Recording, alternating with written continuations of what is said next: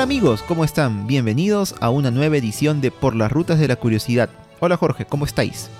¿Qué tal Daniel? ¿Cómo estás? Aquí listos para una nueva edición de la segunda temporada de Por las Rutas de la Curiosidad. En este caso estamos en una edición Edición morada. bueno, sí, no, no nos referimos obviamente a Julio Guzmán ni a su partido, sino al mes morado, como, como, como llamamos en, eh, al mes de octubre en nuestro país, el Perú, debido a la devoción, a la fe que se tiene hacia una de las figuras más populares, si no la más popular que hay en el ámbito de la religión, que es el Señor de los Milagros. Muy conocido en, no solo ya en Lima, sino en todo el Perú, también en el extranjero, en lugares donde, donde hay peruanos que viven eh, debido pues a las hermandades que se han formado allí y bueno, la procesión que este año por obvias razones no se ha dado en Lima, pero que se hace año tras año con algunas interrupciones que las ha habido, pero han sido muy muy esporádicas, que es una de las más multitudinarias del mundo en general. Y bueno, quienes hemos estado allí podemos dar fe de ello. De verdad que es una cantidad inmensa de gente la que tiene pues su fe en el Señor de los Milagros y es algo que, bueno, a mí como, como creyente que soy y lo sabes, pues me conmueve muchas veces, yo también he estado ahí, pero bueno, el día de hoy, como siempre, siempre decimos, no, no es nuestro objetivo, el objetivo de este programa conversar acerca pues de, eh, de esta historia de repente un poco conocida ya por todos del Señor de los Milagros, cómo es que nació el culto, o de repente justo de la devoción en sí misma, sino ir un poquito antes para entender el contexto, pero sobre todo en este caso la historia que hay desde antes de que inicie este culto tan extendido durante este, dentro de nuestro país. Claro, eh, y bueno, tú has estado, tú, tú nos cuentas un poco sobre la trascendencia del Señor de los Milagros, no solamente a nivel nacional, sino también a nivel internacional porque si revisamos un poco los archivos periodísticos, pues nos vamos a encontrar con que procesiones hay, por ejemplo, en Estados Unidos. Eh, obviamente que esto obedece en parte a, la cantidad de peruanos que, han migrado al exterior y que la migración ha llevado eh, estas costumbres a otras latitudes del mundo y hay algunas personas que recogen esto y de alguna manera esto va continuando. Pero justamente es es ahí a, donde queremos apuntar en el episodio de hoy, porque si bien hoy día tenemos una expresión eh, ya, no solo, ya no solamente religiosa, es cultural en realidad. Una, claro, una expresión cultural eh, que abarca muchos aspectos de, la sociedad limeña, de la sociedad peruana, eh, como hoy en día es tan, tantas tan trascendente eh, a nivel de, todo el país e internacionalmente, pero como si retrocedemos un poco en el tiempo, nos vamos a dar cuenta de que esta expresión en realidad era una expresión más bien em, eh, marginal. Entonces ahí está el asunto y ahí, está, ahí va a estar parte de lo interesante que vamos a conversar en el episodio de hoy, como una expresión marginal que tiene unas raíces eh, polémicas, ¿no? Porque evidentemente es difícil llegar a conclusiones, pero sí se puede seguir algunas pistas que vamos a seguir hoy día que un poco pueden explicar, ¿no? Esta, es, esta, esta relación que ha tenido el Señor de los Milagros con el tema de, los movimientos telúricos. Eh, y, como, y, y, a partir de ahí, a partir de que nace en, una, en un sitio, en un ámbito, en un contexto y en una población marginal, cómo es que poco a poco ha ido ganando espacio y hoy día el Señor de los Milagros se entiende como una expresión criollísima del Perú. De todas maneras, sí. Y justo como te había comentado mientras preparábamos el programa, quería empezar el día de hoy con una pregunta, no sé si capital, pero sí muy muy importante para entender todo el surgimiento de la fe en el Señor de los Milagros y también todo lo que hubo antes y que también vamos a conversar durante esta edición. A ver, Jorge, te pregunto, a ver, ¿a ti te dan miedo, mucho miedo, poco miedo los terremotos? Bueno, em, no, no, o sea, cuando pasa un temblor, no, yo no siento particular miedo. Eh, quizás, eh, digamos, más allá de los movimientos telúricos, está el tema de que eh, qué va a pasar cuando venga el movimiento telúrico mayor, ¿no? el terremoto del que todos hablan y el que todos esperan. Creo yo que ahí sí hay un miedo razonable, pero un miedo que tiene que ser entendido y comprendido y encausado para, para prevenir esto. Pero bueno, en principio, si ahorita pasara un temblor, yo creo que, no creo, sino que ya me ha pasado también, actúo con total normalidad. ¿Y en tu caso? En mi caso, pues yo sí diré que me pongo un poco más mm, inquieto cuando hay un movimiento telúrico de cualquier índole, pero es justo por lo que mencionas, por el temor a que en cualquier momento, porque no sabemos en qué momento ni cuándo va a ocurrir el terremoto, pues no que tanto se habla y que va a ocurrir en la ciudad de Lima, no se sabe cuándo, hoy, mañana, pasado, el otro año, no se sabe cuándo y bueno, en realidad pues sabemos que todos estos movimientos empiezan muchas veces de algo pequeño, un temblor pequeño, como la mayoría de los que pasan, y bueno, se convierte en algo más grande. Pero bueno, traí esta pregunta en realidad a, colación debido a que sabemos que eh, toda la costa del Perú y lugares adyacentes como la costa de Chile, la de Ecuador y otras tantas seguro acá en Sudamérica, son lugares en donde pues la, eh, la, manifestación de movimientos telúricos, o llámese sismos, temblores, terremotos, eh, es algo muy frecuente y eso ocurre desde hace cientos o miles de años. Es algo bastante común, es algo con lo que la población dentro de todo ha aprendido a convivir o acostumbrarse, pero es este temor obviamente porque un movimiento telúrico de grandes consecuencias puede traer destrucción, se caen las casas, mueren personas, una tragedia donde se vea. Es en realidad por este natural, digamos, no sé si miedo, pero sí preocupación ante esta clase de fenómenos naturales, que nace el culto del Señor de los Milagros, pero también según se entiende, es el, una especie de origen o, de, o, algo que apuntala el culto a una deidad prehispánica, una deidad obviamente mucho más antigua que el Señor de los Milagros en sí mismo, pero es una divinidad, un dios que conocemos creo al menos de nombre bastante bien y que viene desde la época de los incas incluso antes. Nos referimos a Pachacamac. Sí, y, de hecho que te diría que va mucho más allá del Señor de Pachacamac. A ver, eh, obviamente que nosotros sabemos de que cuando, cuando inicia el entendimiento humano de distintas, de distintas cosas, de distintos ámbitos, las personas eh, quisieron encontrarle una explicación a los fenómenos físicos, a los fenómenos geográficos, a los fenómenos climatológicos que sucedían a su alrededor. Eh, esta, este, esta búsqueda de la explicación de todo ello lo que va a resultar y en lo que va a derivar es justamente en el nacimiento de dioses ligados a la naturaleza. Eh, en ese sentido, si nosotros ah, hacemos un repaso por, por, distintas culturas y por distintas civilizaciones a lo largo del mundo, nos vamos a encontrar que esto es recurrente. Y, aquí también ha pasado, es decir, lo que pasó, eh, no sé, en, Sumer, lo que pasó en Egipto, lo que pasó en Grecia, es lo que pasó también aquí. Eh, la, cosmovisión del Perú prehispánico era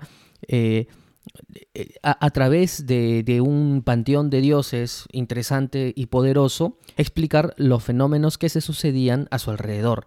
Fenómenos como los terremotos, que como tú bien dices, existen hace cientos de miles, millones de años en realidad, que existen, que han existido desde la existencia del homínido, pero que también explican este, la existencia de ríos, la existencia de vertientes, la existencia de montañas, la existencia de nevados.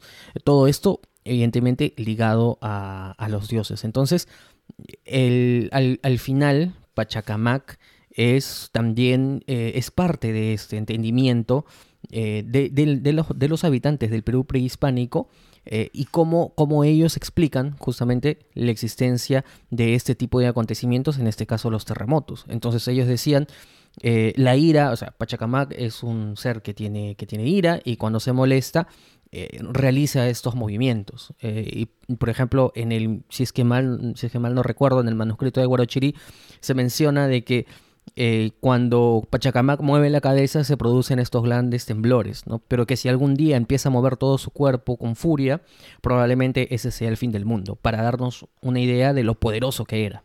Mm, sí, y de repente algunas personas que están escuchando, algunos ruteros dirán, pero ¿qué tiene que ver Pachacamac con el Señor de los Milagros? De repente más allá del nombre, ¿no? Porque al Señor de los Milagros se le conoce también como el Señor o el Cristo de Pachacamilla.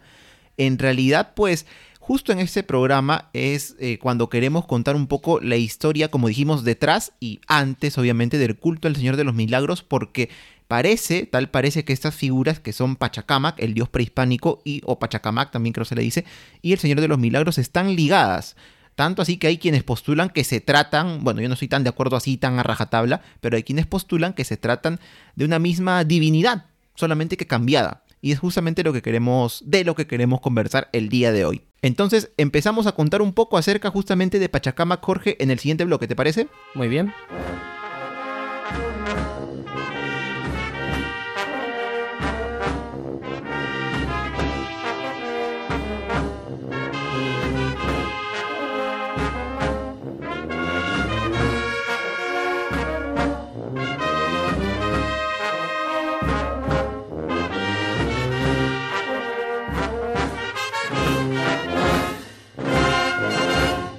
Como mencionamos, antes de meternos de lleno a la historia del Señor de los Milagros y de todo lo que, lo que conllevó pues este culto que nació ya por el siglo XVI, XVII, queremos comentar un poco acerca de Pachacamac, esta figura, este dios prehispánico que se volvió importante desde mucho tiempo antes de la llegada de los incas a la costa central del Perú y que mantuvo esta importancia fundamental, sobre todo en esta región la costa, hasta la llegada de los españoles. En este caso, a ver, Pachacamac es un nombre quechua, es un nombre quechua, apartamos de eso, ¿no? Pachacamac significa, o viene de Pacha, que significa tierra o espacio, porque es así como se concebía pues a esto, esta entidad en aquella época, no como nosotros que lo tenemos separado justo en tiempo y espacio, o lugar y espacio. Y bueno, y también de Camac, que significa, tengo entendido, creador. Entonces, Pachacamac no solamente es un dios creador, sino también es un dios como que va ordenando el mundo, ¿no? O sea, no es que solamente lo crea, sino que va ordenando todo lo que ha sido creado en el mundo, todo lo que existe. Es una deidad superior, o era una deidad superior, y que, como mencionamos, está, su, culto está, eh, está enraizado mucho en este lugar, que es, la costa, que es la costa central del Perú, desde antes de la llegada de los incas. Tanto así que en la actualidad, al sur de la ciudad de Lima, de Lima metropolitana, hay un complejo arqueológico muy importante que es lo que fue el santuario o templo de Pachacamac el cual de repente por ahí mm, algunos pensábamos de que de repente no data de la época de los incas quizá, pero no es así. Este lugar tiene una historia mucho, mucho más antigua, que se remonta cientos de años antes de la llegada de los incas a la costa del Perú, a la costa central. Es por eso que allí uno va viendo y encuentra el Templo del Sol, el Templo Viejo y otros tantos eh, eh, lugares que hay en este, en este complejo arqueológico.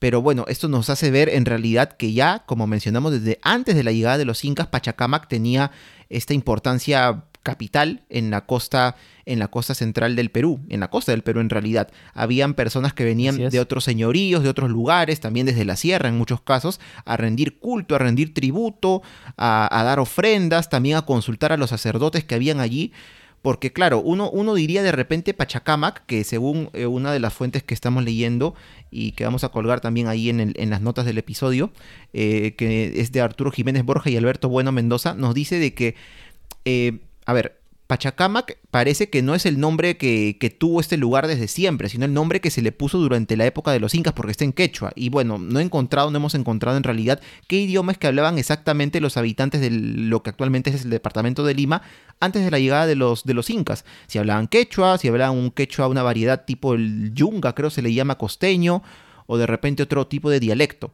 Eh, pero también el tema es otro, otro tema muy interesante que había encontrado es que, claro, como en muchos casos se dice que Pachacamac era un oráculo. ¿Y qué es un oráculo? Uno, uno piensa de repente en estas personas que van a los templos, este, donde están los sacerdotes de algunos dioses y hacen consultas, ¿no? Consultas más que individuales, también a nivel de sociedad, ¿no? Este, cómo nos va a ir el próximo año con la cosecha, vamos a ganar tal guerra, va a haber un terremoto, va a haber inundaciones, va a haber sequías, y los sacerdotes responden, ¿no? En nombre del dios.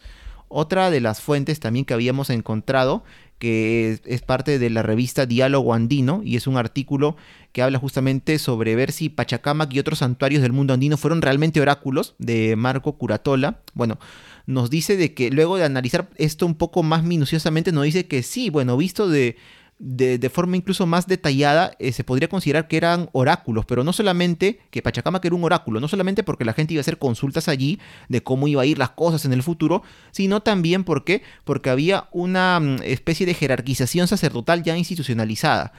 Era un complejo religioso donde eh, muchas de las, eh, de las personas que ahí estaban eran sacerdotes que vigilaban el, o custodiaban el culto a Pachacamac. Entonces sí, por ese lado podría considerarse que era también un oráculo, ¿no? No solamente una divinidad, sino alguien que podía responder preguntas de la sociedad o de las sociedades que este, confluían allí para saber cómo es que les iba a ir eh, durante el tiempo que venía. Bueno, y entonces es de esta forma que ya por el año 1470 aproximadamente, los incas, eh, si mal no recuerdo claro, en la época de Tupac Yupanqui, llegan a la costa central del Perú, llegan aquí a Pachacamac y bueno, sabemos bien que los incas en general, eh, al igual que muchas otras eh, civilizaciones o pueblos del prehispánicos, no es que te imponían una religión, o si lo hacían, no es que hacían que tus otras divinidades eh, fueran totalmente dejadas de lado, ¿no? Sabíamos que estas eran sociedades politeístas y claro, los dioses tenían cierta jerarquía, pero también podían ser asimilados de una, entre una cultura y otra, entre una civilización y otra. Y Pachacamac no fue la excepción, obviamente. Si bien no te puedo asegurar este, tampoco que antes los incas no adoraban a Pachacamac o no lo conocían.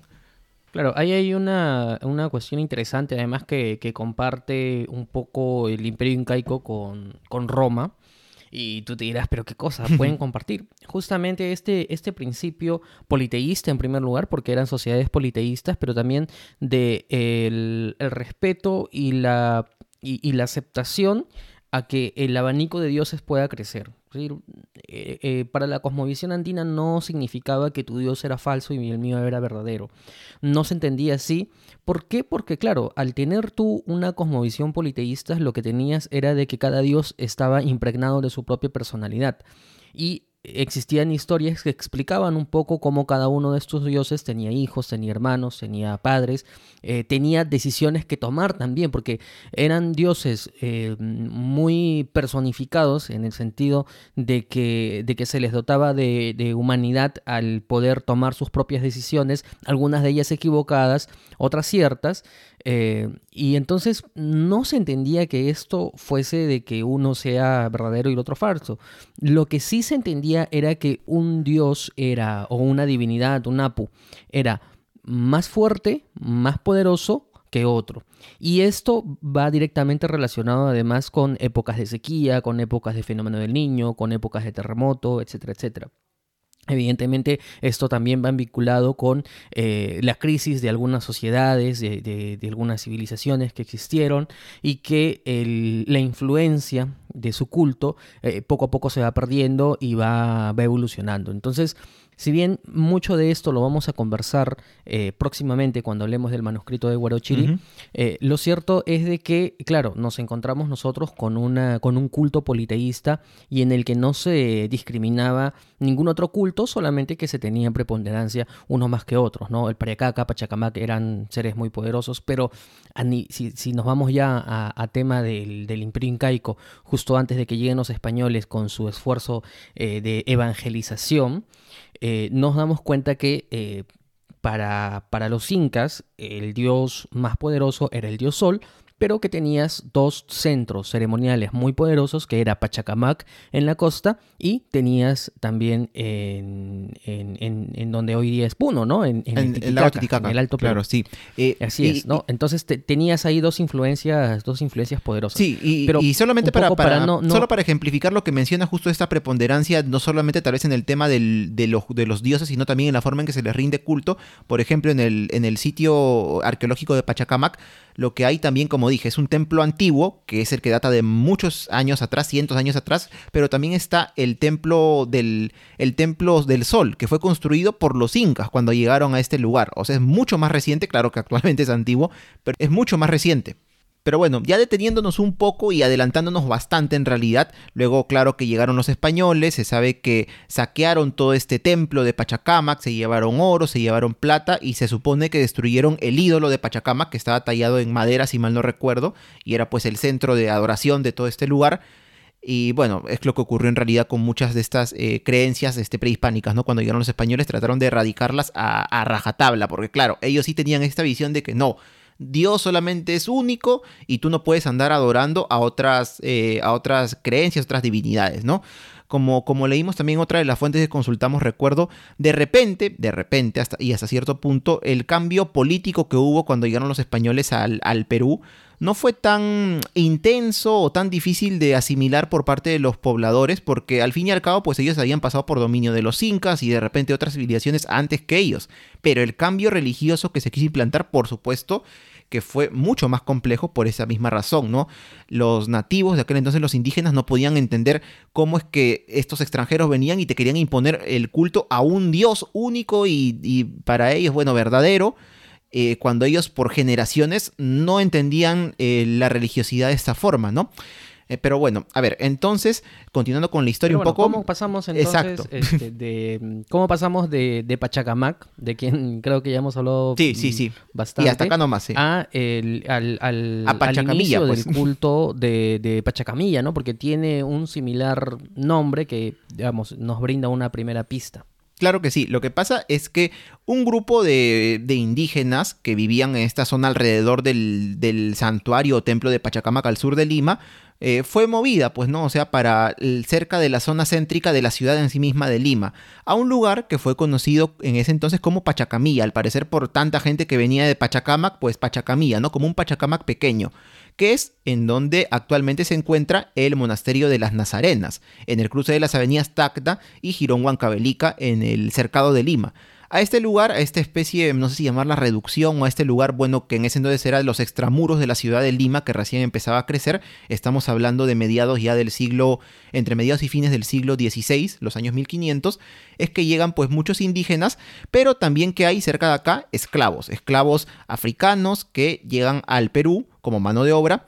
Eh, eh, esclavos obviamente sin paga y tratados como tales, pero aquí va a ocurrir algo muy interesante, porque claro, los indígenas, si bien no podían entender del todo por qué es que estos eh, barbudos españoles que venían querían implantar un dios único y verdadero y hacer que ellos abandonen su creencia en todos los otros dioses que venían, como dije, de generaciones, no lo entendían del todo, pero decían, bueno, podemos en todo caso sí asimilar esto, porque nosotros adoramos a tantos dioses que, bueno, por ahí podemos adorar a, a este otro Dios también, o en todo caso, tratar de disfrazar un poco el adorar a este nuevo Dios cristiano, bajo que bajo la figura de los otros dioses que nosotros conocemos. Claro, de todas formas, eh, de todas formas hay que, claro, de todas formas hay que mencionar de que, digamos, no es de que, no es de que conscientemente se haya dicho, muy bien, podemos hacer esto y entonces, este, vamos a solapar nuestros cultos, ¿no?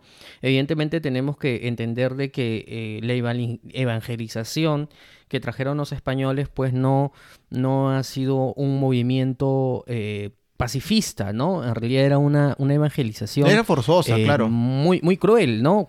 Absolutamente forzosa. Entonces, si tú, si tú presionas a unas personas que entienden la vida de una forma y que además, eh, que, digamos que también hay un factor importante en el hecho de que, de que muchas personas murieron en este entonces eh, por, por, varias cosas, ¿no? Por, eh, en primer lugar, tienes el tema de las enfermedades traídas por los mismos europeos, tienes a, a los nativos con un sistema inmunológico que no puede responder ante estas nuevas enfermedades, además que vienen en bloque, tienes a guerras intestinas en plena conformación del virreinato, en el que si bien eh, luchaban españoles, en realidad muchas de las fuerzas estaban justamente compuestas en su mayoría por nativos. Entonces tú tienes una, un pachacuti, tú tienes una transformación del mundo brutal eh, y es una transformación que viene de muchos frentes y entre ellas es una evangelización forzosa. Eh, entonces, no es que conscientemente, eh, digamos, se sentaron, se sentaron un día en la mesa y dijeron, muy bien, entonces podemos hacer esto y, un poco como que le vamos a sacar la vuelta. En realidad fue eh, una manera casi inconsciente de poder adaptarse a esta nueva dinámica y eh, además de que obviamente que las, el culto a, la Pachamama y el culto a, a los apus tutelares va a continuar eh, a pesar de que la evangelización, eh, la evangelización estaba ahí. Eh, y es por eso que años más tarde va a existir estos esfuerzos de extirpación de idolatrías y todo ello. Claro, y, muchos de estos cultos a la Pachamama hasta hoy continúan, o sea, claro. Pero por supuesto que sí, ¿no? En, los llamados pagos a la tierra, por ejemplo. Pero es justamente aquí donde se confluye, hay, existe un tercer factor que llega, que es, son los esclavos, como tú lo habías mencionado. Eh, el asunto con, los esclavos y cómo eh, su identidad cultural eh, se, se, hay un mestizaje con, la forma de entender de aquí, de quienes habitaban el Perú, es un tema interesante y que quizás es un, poco complejo, ¿no? Porque si nosotros vemos, por ejemplo, nos vamos, no sé, a Haití, en el que la cantidad de esclavos llegaron a, la isla, eh, nos damos cuenta pues de que, eh, claro, eh, al final lo que sucedió en la isla es de que los africanos continuaron con su identidad, continuaron con su religión, la matizaron con algunas cosas que aprendieron de allá y básicamente eso se mantuvo. E, en cambio acá no pasó, ¿no? Es decir, eh, los africanos, los esclavos que llegaron aquí a tierras peruanas no continuaron con su propia identidad, no continuaron con sus expresiones, por ejemplo, religiosas. Acá nosotros no tenemos eh, vestigios o no tenemos eh, herencia de, que, de, que de, que, la religión este, eh, africana tribal haya tenido mucho éxito aquí, pero esto también tiene que ver con la cantidad de esclavos que llegaron aquí, que quizás no fue, no fue muy importante también con que los esclavos que venían venían de muchos sitios, no solamente de un solo lugar, y al final lo que ellos encuentran cuando, llegan es con una situación caótica en la que eh, los nativos peruanos están eh, intentando acoplarse a esta nueva forma de vida, pero manteniendo sus propias creencias y a un esfuerzo evangelizador eh, brutal de los españoles. Entonces, aparentemente, esto explica por qué es que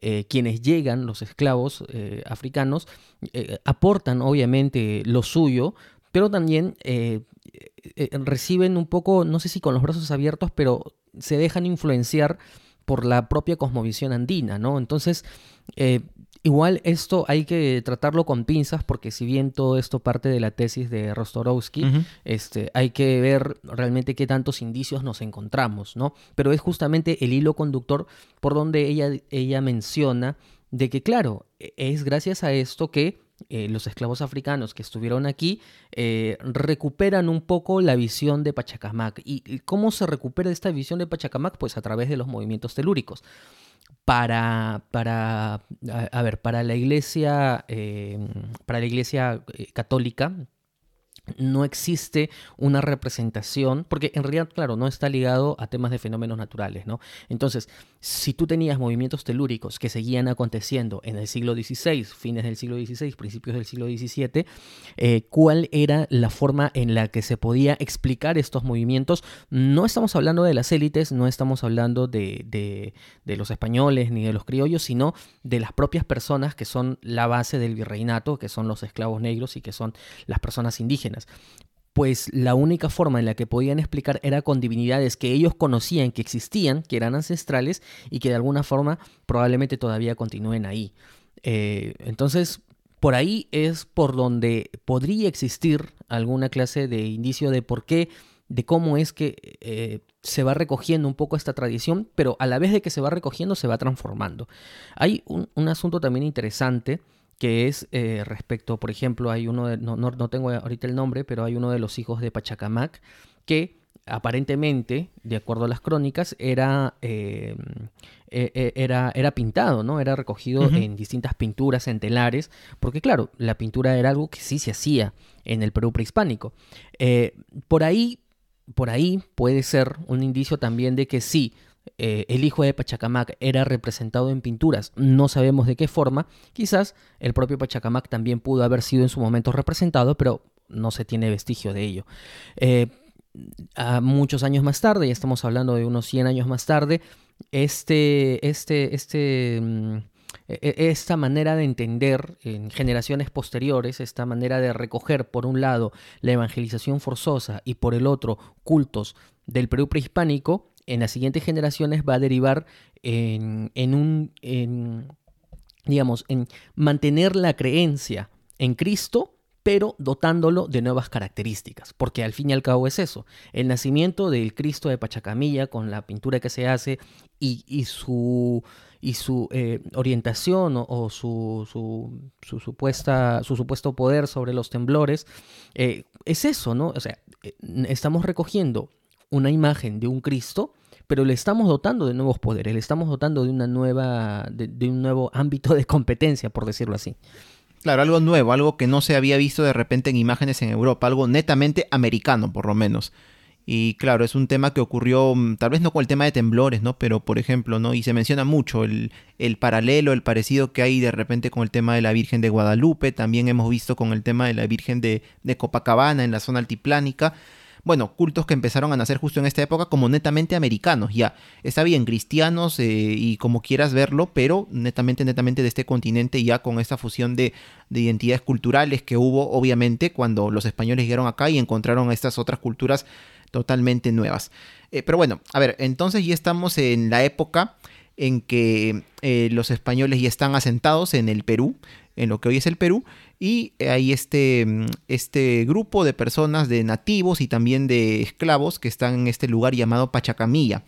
Y es en estas circunstancias que va a haber algo que sí no ha parado y hasta el día de hoy, y viene como dijimos de épocas ancestrales, ocurre en la costa de nuestro país, que son los temblores o los terremotos.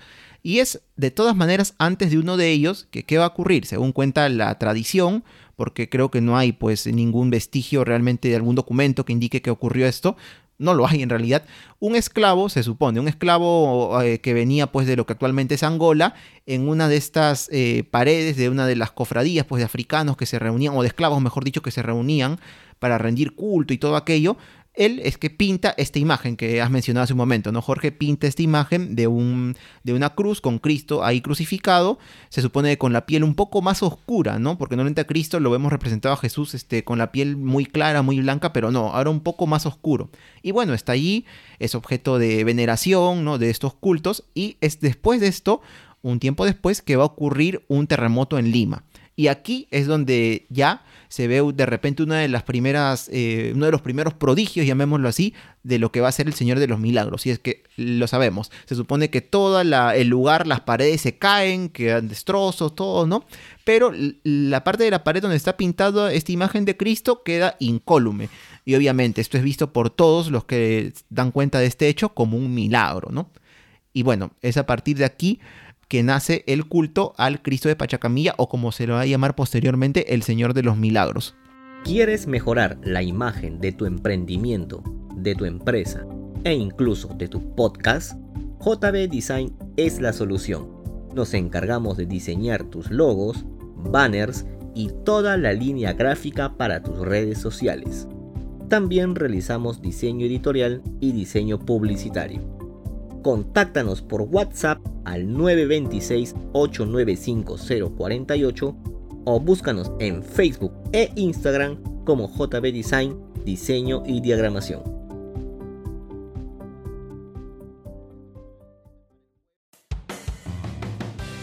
Si te gusta nuestro podcast y te gusta recorrer junto a nosotros por las rutas de la curiosidad, te invitamos a apoyarnos en nuestro Patreon Patreon es una plataforma que permite colaborar directamente con productores y artistas. En nuestro caso, nos ayudará a seguir generando contenido histórico y cultural. Puedes encontrarnos en patreon.com slash por las rutas de la curiosidad. Yo creo que en, Daniel en el colegio más o menos todos hemos estudiado la historia del Señor de los Milagros, más o menos conocemos de que fue pintado por un esclavo negro del que no se tiene noticia de su identidad concreta, aunque existen algunos posibles nombres que, han salido, eh, y que eh, además de ello, en su momento intentó borrarse la pintura, pero que la pintura no pudo ser borrada porque, porque bueno, aparentemente las, los dotes divinos una fuerza de los milagros hicieron, claro, hicieron de que las personas que querían realizar esta labor al final terminaran impedidas de lo mismo. Pero si revisamos las crónicas de aquella época, porque estamos hablando del virreinato, eh, ¿qué tanta constancia encontramos de que realmente esto fue así? A ver, como mencionamos terminando el bloque anterior, fue en el año 1655 cuando ocurrió este, digamos, primer terremoto que dejó constancia del poder para muchos del Señor de los Milagros, del Cristo de Pachacamilla. Ya para entonces, este lugar donde había sido pintado el Cristo, es decir, en el año 1655, ya se había hecho como una pequeña capilla que a pesar de todo, mira, tanto tiempo había transcurrido desde que inició la pintura y todo aquello de esta imagen, que ya había sido como que un poco abandonada, había sido dejada de lado. Pero claro, al ver, como dije, que se había caído las paredes, pero la imagen justo donde estaba Jesucristo crucificado no se había caído, ah, pues obviamente todo el mundo milagro, milagro, y empezó nuevamente la veneración a, Dios, digamos, a través de esta imagen, ¿no? Sobre todo a partir de quién? De estas cofradías de esclavos que vivían en estas cercanías de Pachacamilla. Empezaron a hacer eh, sus cultos, sobre todo los días viernes, durante la noche, de una forma muy bulliciosa, alegre, como solía ocurrir. ¿Y qué pasa? Cerca de, y hasta, hasta la actualidad es esto, cerca de la iglesia de las Nazarenas, que en aquel entonces no existía como tal, sino que era este barrio de Pachacamilla, este lugar, estaba la iglesia de San Marcelo, que creo que se encuentra en la avenida Emancipación actualmente, pero cerca de las Nazarenas. Está muy cerca. ¿Y qué pasó? El, el sacerdote encargado de este lugar veía pues con cierta desconfianza este culto, ¿no? Porque decía, mm, estos esclavos están eh, adorando a Dios con su bulla y sus, y sus canciones, qué sé yo, ¿no? Pero de repente sospechaba, quizás mm, están como que solapa nomás así simuladamente haciendo otro tipo de culto, ¿no? Y esto no es bien visto, qué sé yo. Así que, ¿qué hace? Informa a sus superiores, ¿no? De lo que está ocurriendo.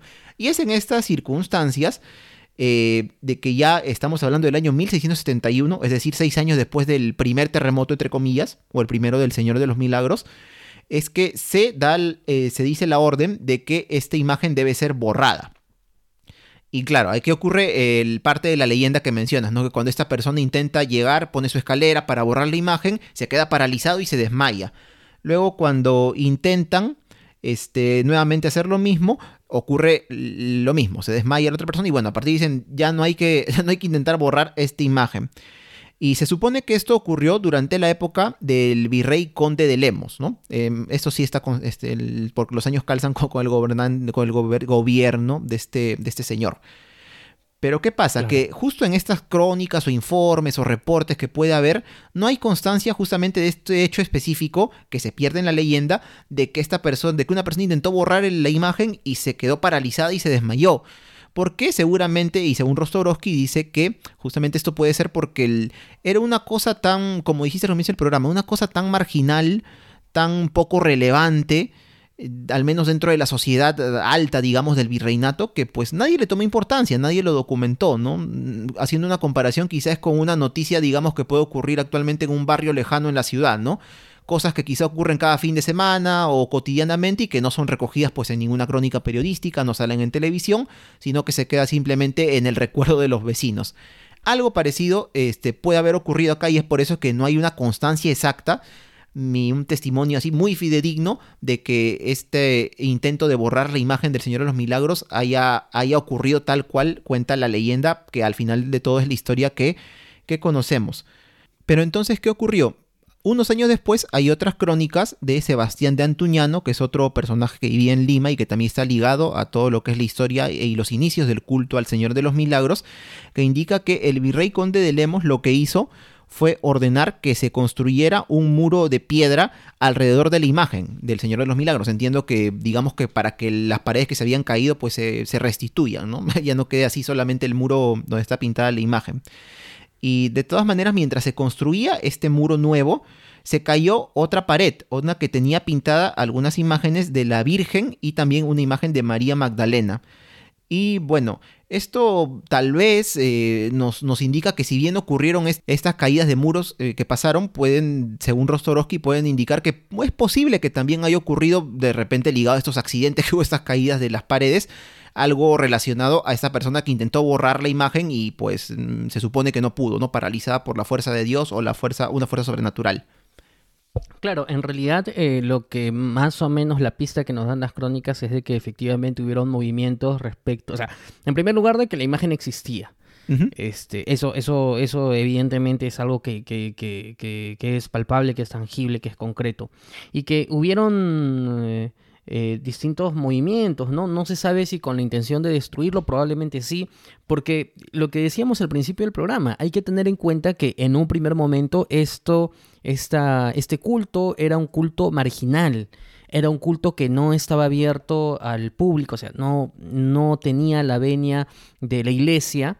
Y obviamente si tú tienes un culto eh, en el que se trastoca la imagen de Jesús, porque al fin y al cabo eso es lo que se hace, se interviene la imagen de Jesús eh, y, y, a partir de ahí estás propiciando un culto que no está avalado por la iglesia, evidentemente va a haber una persecución de por medio. Eh, claro, lo que pasa es que hay que tener en cuenta que el Señor de los Milagros es una imagen que tiene más de 350 años de existencia.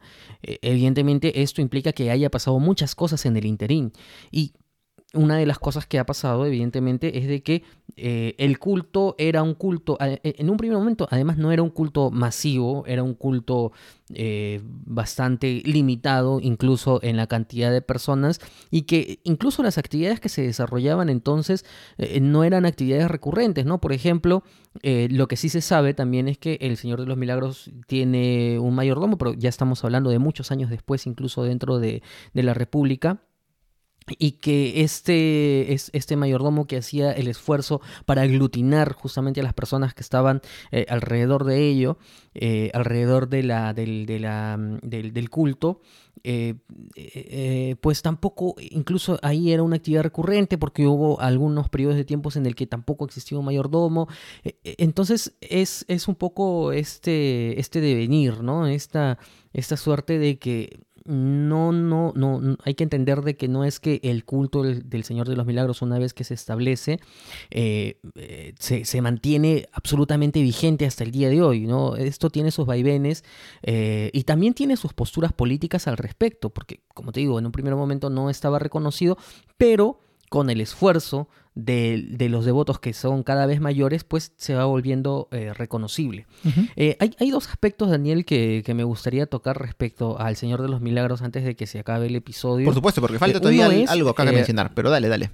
Claro, uno es respecto a que efectivamente, tal y como también lo estudiamos en el colegio, parte del culto que se tiene hacia él justamente crece en épocas difíciles y estamos hablando en épocas de terremotos. Y ante eso nos encontramos con algunos terremotos muy muy importantes. Sí, eh, antes de mencionar algunos de ellos y tal vez el principal que es el de 1746, que es el peor terremoto que se tiene constancia asolado Lima en su historia, eh, bueno, ya este culto, como dices el Señor de los Milagros, se, ido, se fue afianzando tanto así que el 19 de abril de 1681 hay una cédula real, o sea, ya un documento importante y oficial obviamente, en donde se menciona el culto al Señor de los Milagros, que en este momento es llamado Cristo de los Milagros. Ahí se informa ya un poco cómo es que están haciendo este, este, esta creencia, este culto, justamente a esta imagen que empieza a ser venerada ya de una forma, digamos, un poco más formal u oficial. Ya por lo menos empieza cierto reconocimiento por lo que se por lo que se entiende.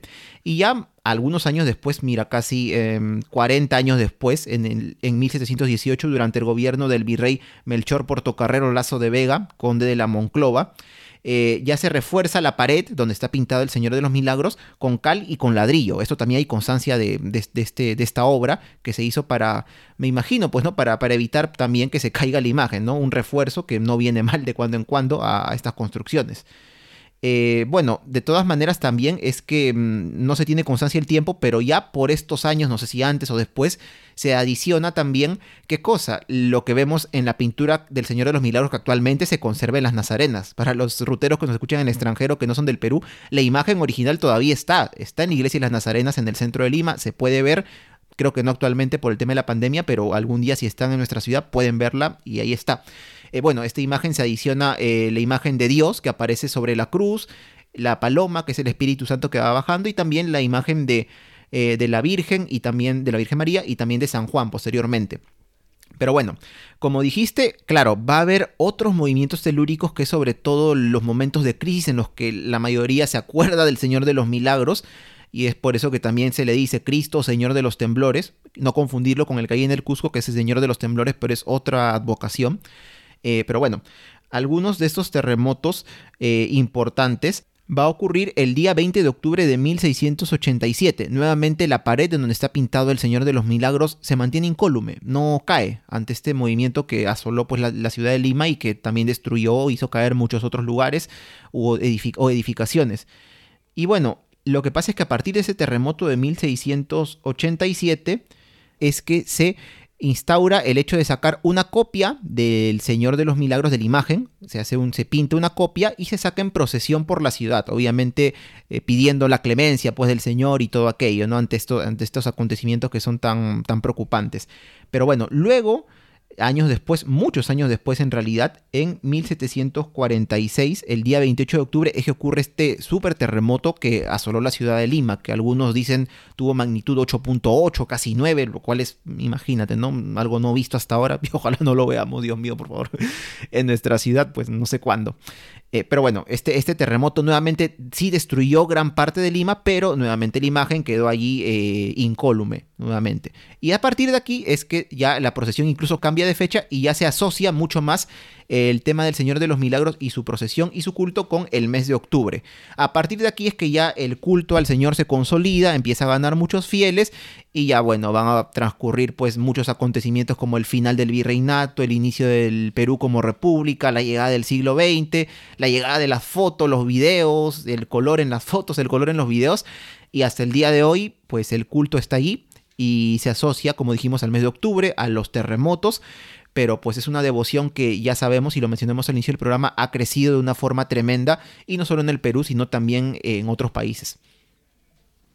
Sí, eh, y, es un culto además que va evolucionando, ¿no? Yo creo que en realidad el, el esfuerzo de este episodio o el interés de este episodio es dar un poco de perspectiva hacia el culto del Señor de los Milagros y ver cómo el mismo ha ido creciendo. En realidad, respecto al sincretismo, eh, eh, básicamente hemos dado unas pistas porque nosotros somos conscientes, además de que todavía nos queda eh, ámbito por investigar para poder brindarle conclusiones un poco más sustanciosas y decir, sí, efectivamente existe aquí algo, existe aquí una influencia indisoluble entre Pachacamac y el Señor de Pachacamilla, puede estar relacionado, eh, sí, ¿no? Porque para el inconsciente colectivo tener una deidad que decida eh, y que se sobreponga sobre los temblores y sobre los terremotos es algo definitivamente eh, que, existe, que se ha mantenido. Es decir, así como nosotros hoy día lo pensamos, aunque de una manera distinta, claro, es una perspectiva distinta, porque Pachacamac era el dios que, que, al moverse originaba los temblores, y aquí lo que tenemos es un señor de los milagros que sobrevive a los temblores, eh, eh, pero que además le rezamos para que no pasen más. Eh, no, no, no, nos encontramos con que es un culto eh, que ha evolucionado, pero que se sigue manteniendo a pesar por, por miles de años. Pero eh, incluso dentro de esto hay un eslabón que si bien Rostorovsky, hasta donde hemos tenido constancia, no hemos leído el libro completo, pero sí algunos artículos referidos a ello, eh, menciona de que, claro, de que como, como yo te contaba, Daniel, y como le contaba a los ruteros, el hecho de que la población esclava haya sido influenciada por la cosmovisión andina, por la cercanía que había entre, entre ellos, eh, porque en realidad los que llegaron aquí no eran muchos, eh, igual todavía eh, está pendiente de corroborar, pienso yo, ¿no? Porque eh, nos encontramos con que no es que el señor de Pachacamilla es una advocación o es una imagen propuesta por los mismos peruanos indígenas, sino es propuesta por negros esclavos, ¿no? Entonces, aquí hay un eslabón mm, eh, que, hay que tomarlo con, con pinces y hay que tomarlo con calma, ¿no? Porque Pachacamac estamos hablando de un dios prehispánico y quienes quienes son los primeros que tienen a bien crear este culto es población esclava. Y justamente sobre eso, además, era el último punto que se nos estaba pasando un poco, que era el tema de la apropiación también, porque eh, el culto al Señor de los Milagros en realidad era una práctica de personas negras, ¿no? Porque si no, no se le diría el Cristo moreno. También es otra de las eh, formas que se conoce. Claro, lo curioso es que, ah, eh, que, si nosotros estudiamos los 350 años, nos vamos a dar cuenta que el 70, 80, 85% del tiempo ha sido un culto casi casi establecido únicamente a los negros, eh, eh, en, un sentido amplio y no en, un sentido despectivo, pero que luego estas personas afrodescendientes han sido, en su momento fueron desplazadas justamente por, eh, por los blancos, ¿no? Porque hay una, hay una especie de, ah, de apropiación que va en, en, línea con eh, el hecho de que, claro, el culto va creciendo, va ganando mayor influencia y las personas empiezan a ver con otros ojos este tipo de actividades. En un primer momento, no, las primeras cuadrillas del Señor de los Milagros eran eh, cuadrillas de personas afrodescendientes totalmente, ¿no? No, no nos encontramos nosotros con otros más y, y tenemos entre ellos zambos y mestizos también. Pero poco a poco, conforme este culto va ganando aceptación en el mundo oficial, es decir, eh, va siendo partícipe, por ejemplo, de ceremonias públicas de la municipalidad, va siendo partícipe y es reconocida por la propia iglesia, pues las personas van volteando su mirada y poco a poco se van relacionando con el Señor de los Milagros, tan es así que hoy día eh, ya ha roto esa frontera, ¿no? O sea, ya ha pasado de ser de un, de un culto marginal, porque así nació, y de un culto circunscrito a, una, a, un grupo étnico en específico y ahora lo trasciende todo, porque el Señor de los Milagros no solamente está aquí en Lima, eh, no solamente hay una, una apropiación de la Lima criolla respecto a ellos, sino que está en todas las partes del Perú. Yo te diré, este, en casi en todas las ciudades del Perú existe el Señor de los Milagros y sale en procesión en octubre. Claro, y, es que en realidad lo vemos en todas las ciudades del Perú, en todos los distritos de Lima, lo vemos en ciudades como dices, ¿no? En Estados Unidos y en otros lugares tan lejanos, en Japón, en Australia. La fe pues se ha llevado en realidad, y lo veo también yo como que, ya yendo también un poco como conclusión, que si bien... Mm, este, esto, este culto al Señor de los Milagros, como también mencionamos al inicio, ya trascendió prácticamente lo religioso, es por eso que se ha vuelto algo cultural, ¿no? O sea, realmente si bien puede haber personas que tengan fe en el Señor de los Milagros y que no viven en el Perú, sino que están en el extranjero, en Europa, en Norteamérica, en Oceanía, qué sé yo, y que igual eh, hacen las hermandades y las cuadrillas y sacan en, andas la procesión, a pesar de todo, de esta fe que ellos puedan tener, también es una identidad cultural peruana la que ellos tienen allí, ¿no? De decir, miren, este es nuestro Señor y somos peruanos, ¿por qué crees que también, aparte de estas procesiones, hay también ferias de comida peruana, hay bailes típicos y todo, todo que, lo que hace que muchos miembros de estas comunidades peruanas en el extranjero se junten en los meses de octubre en tantas ciudades grandes en el mundo, ¿no? Eso también es una, es una señal que nos indica lo que, lo que mencioné, ¿no? De que el Señor de los Milagros ya se ha vuelto en realidad un sello propio de la identidad cultural y no solo religiosa peruana. Y bueno, también ya para concluir, eh, bueno, en realidad queríamos traer también con este episodio ese, ese trasfondo histórico, ¿no? De, porque la, la, historia del Señor de los Milagros, de cómo fue que lo pintaron por un esclavo africano, fue pintada la imagen resistió terremotos y todo aquello, pues lo creo que lo conocemos muchos de nosotros y bastante bien, ¿no?